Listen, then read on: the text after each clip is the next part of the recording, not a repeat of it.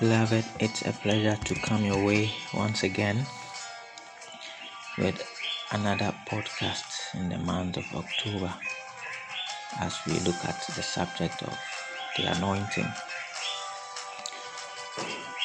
Today, I want to share with you why we must be anointed with fresh oil. The anointing is something very important in the life of a, a believer because of several reasons. But I want to take a look at what Isaiah said, Prophet Isaiah said in Isaiah chapter 61, a scripture that Jesus himself quoted and uh, made made reference to it in what seemed to be like that it was Isaiah talking about him.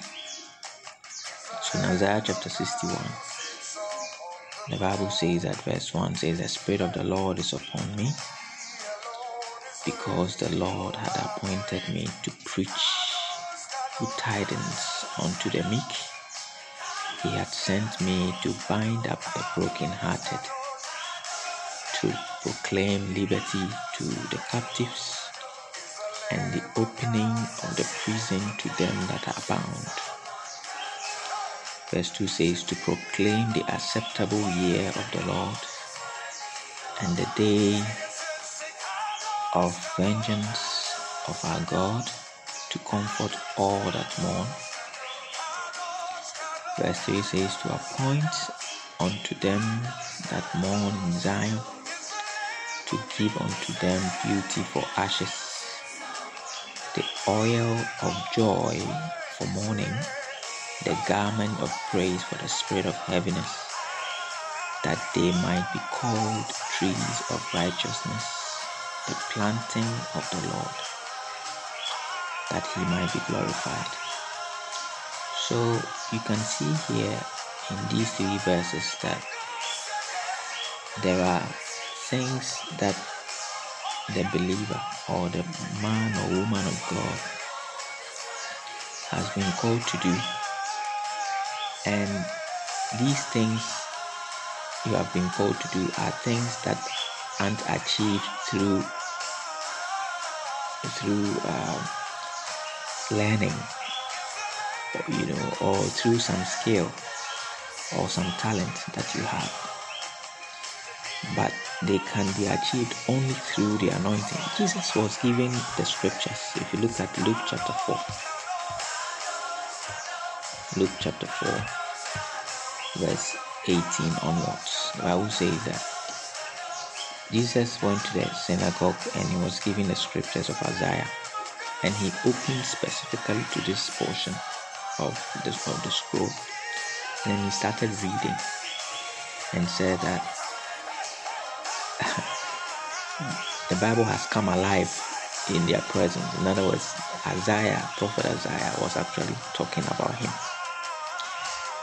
And so Jesus said that he had been anointed to do certain things. Beloved, if your master had to be anointed in order to do certain things, why do you think that you deserve less? Or why do you think that you can do ministry or be a Christian or be a child of God without it? How, how do you come to such conclusions when there are clear indications that our Master Himself, who walked the surface of the earth, you know, had to be anointed? And in the scripture we read, you can see there are about seven, six or seven things.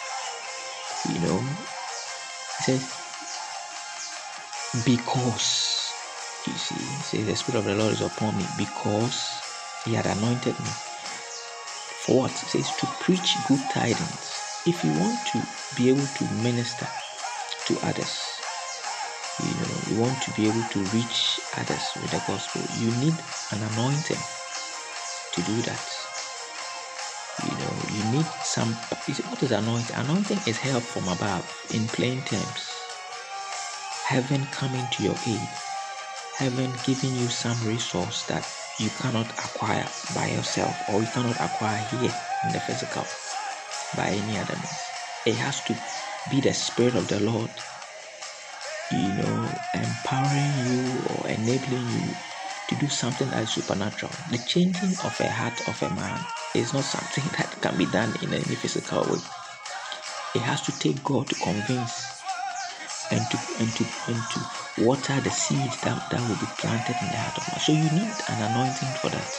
You see, to preach good tidings, you know, to bind up the brokenhearted. Some people's hearts are broken. How do you mend brokenheartedness? You cannot do that with material things. Eh? Some people have acquired so much material things and they've ended up broken, even more brokenhearted. To proclaim liberty to the captives. Alright? People have been bound by the devil. You cannot go Jesus says, How do you go to a strong man's house and and and take take away his, his goods? You first have to bind. You cannot bind the devil with mere words. You understand what I'm saying? You you can't you can't just go to the devil and say, Hey, I said this person. It has to be something supernatural. And that thing is what we call the anointing.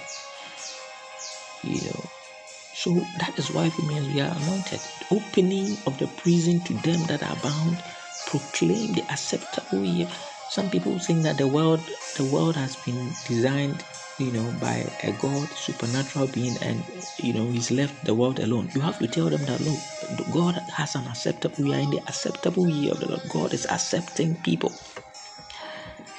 It's interesting when you look at the Isaiah uh, verse and compare with the Luke uh, 4 you see that Jesus, Jesus in verse 2 huh, of Isaiah, Jesus said to proclaim the acceptable year of the Lord. But he ended, Jesus ended when the scripture had not ended because Isaiah said, and the day of vengeance of our God. Jesus didn't say that. You can compare and see. So Jesus was telling us something that God has opened up heavens, you know, to humanity because it is the acceptable year of the Lord. We are in the acceptable year, and people must know about this. You know, that all hope is not lost, that there is hope for the future, that God has come, here, heaven has come to visit humanity. You know, and that all the pain and the sorrow they have a solution, and God can give us that solution. We are in the acceptable year of the Lord. You know to appoint unto them that morning Zion, to give them beauty for ashes, the oil of joy for mourning, the garment of praise for the spirit of heaviness, you know, that they might be called trees of righteousness. Beloved, the spiritual walk is not something that we do with mere might. You cannot. It has to it has to take an empowerment that comes from the heavens. And that is why we we, we, we have been praying a lot, you know, about this that we will be anointed with fresh oil. Some of us, our oils have gone sour, and and we need to be anointed. We need to be set right on the right tracks again.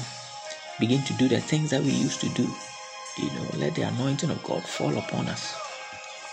In Isaiah chapter chapter 10, verse um, 27, he says, he says, and it shall come to pass in that day that this burden shall be taken away off thy shoulder, and his and his yoke from off thy neck, and the yoke shall be destroyed because of the anointing. The anointing destroys yokes, heaviness. If you compare with what uh, we read in, in, in the chapter 61.